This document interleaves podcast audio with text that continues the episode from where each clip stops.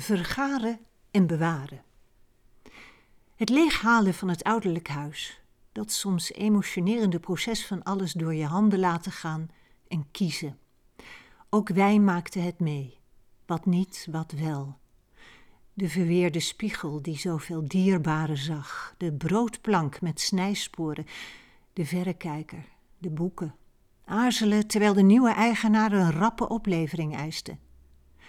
Daarom werd besloten dat ik, wat nog niet was gezien, voorlopig op mijn zolder zou bewaren. Tussen de spullen zat een bruine kartonnen koker. Pas na lange tijd opende ik hem. Er kwam een lito uit.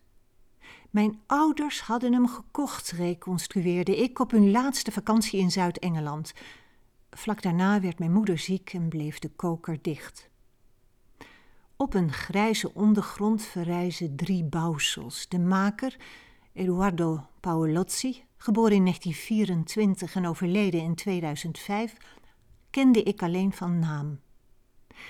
De vondst voelde als een nagekomen geschenk, waar ik wel iets voor terug moest doen, namelijk over hem lezen. Een paar weken later kreeg ik een zetje. Uit een ruilboekenkast haalde ik de klassieker Private View van Brian Robertson, John Russell en Lord Snowden. Het boek uit 1965 geeft een prachtig beeld van de Britse kunstwereld in die jaren. Snowden, toen nog getrouwd met de zus van koningin Elisabeth, fotografeerde de kunstenaars thuis en in hun atelier. Paolozzi staat donkerharig, massief en breed in zijn studio. Eduardo Paolozzi leerde ik daarna langzaamaan beter kennen. Ik beluisterde hem in interviews, las over zijn werk, over zijn familie, die zoals duizenden Italianen begin vorige eeuw naar Schotland emigreerde. De Paolozzi's dreven een ijssalon in Edinburgh. Het ambacht, de kunst van het ijsmaken, zag Eduardo dagelijks uitgevoerd. Het heeft hem ongetwijfeld beïnvloed. Hij leefde in twee werelden, de Schotse en de Italiaanse. Tussen de middag snelde hij naar huis om te eten. Zijn geliefde spaghetti al aglio is opgenomen in een kookboek met recepten van oud-studenten van de Royal College of Art. Eduardo was als kind al gevoelig voor beelden, kleurige, vrolijke en soms gruwelijke. Hij nam ze in zich op. Bij zijn familie in een Italiaans bergdorp zag hij hoe een varken geslacht werd. Het was zijn vroegste herinnering. Al jong ging hij naar de bioscoop, waar ze Amerikaanse B-films draaiden. De indrukken zetten zich vast in zijn hoofd en keerden later terug in zijn werk. Zijn ouders verkochten naast ijs ook sigaretten en snoepgoed. In de sigarettenpakjes zaten plaatjes van filmsterren, auto's, vliegtuigen. Die kreeg hij van klanten, tekende ze na of gebruikte ze voor collages. De godfather van de pop-art, die hij eind jaren veertig zou worden, werd toen al geboren. Hij had een gelukkige jeugd, maar er was ook, zoals hij het noemde, een sfeer van indoctrinatie. Zijn vader bewonderde Mussolini. Diens foto hing verscholen achter in de zaak.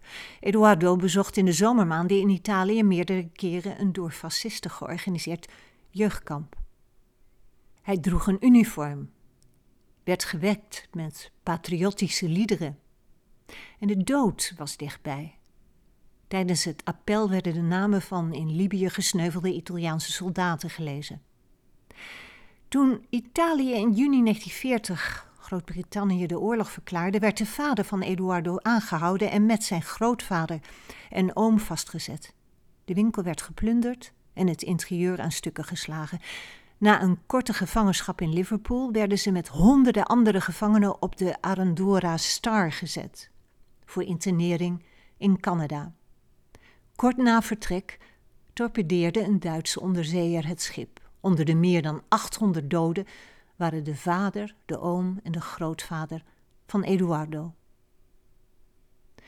Op een dag fiets ik door een lichte regen de lange laan af die leidt naar het Krullenmüller Museum.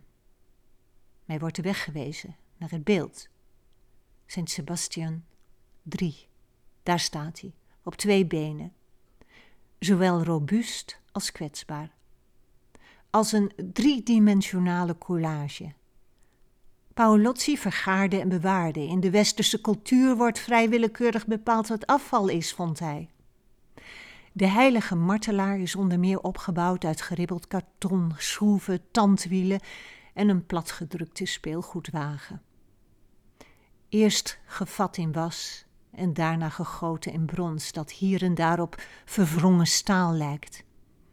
Ik zie in het beeld vooral Paolozzi's leven uitgedrukt. De wonden die werden geslagen, de littekens die hij opliep, het ruwe einde van zijn jeugd, de verwoeste winkel, de dood van zijn vader.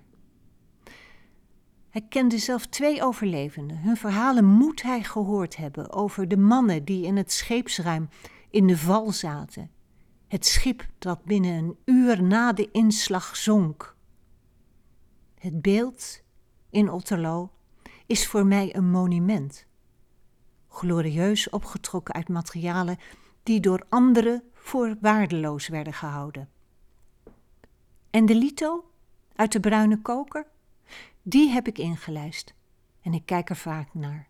Regelmatig ontdek ik nog iets dat ik niet eerder zag. Want zo werkt het nu eenmaal bij Eduardo Paolozzi.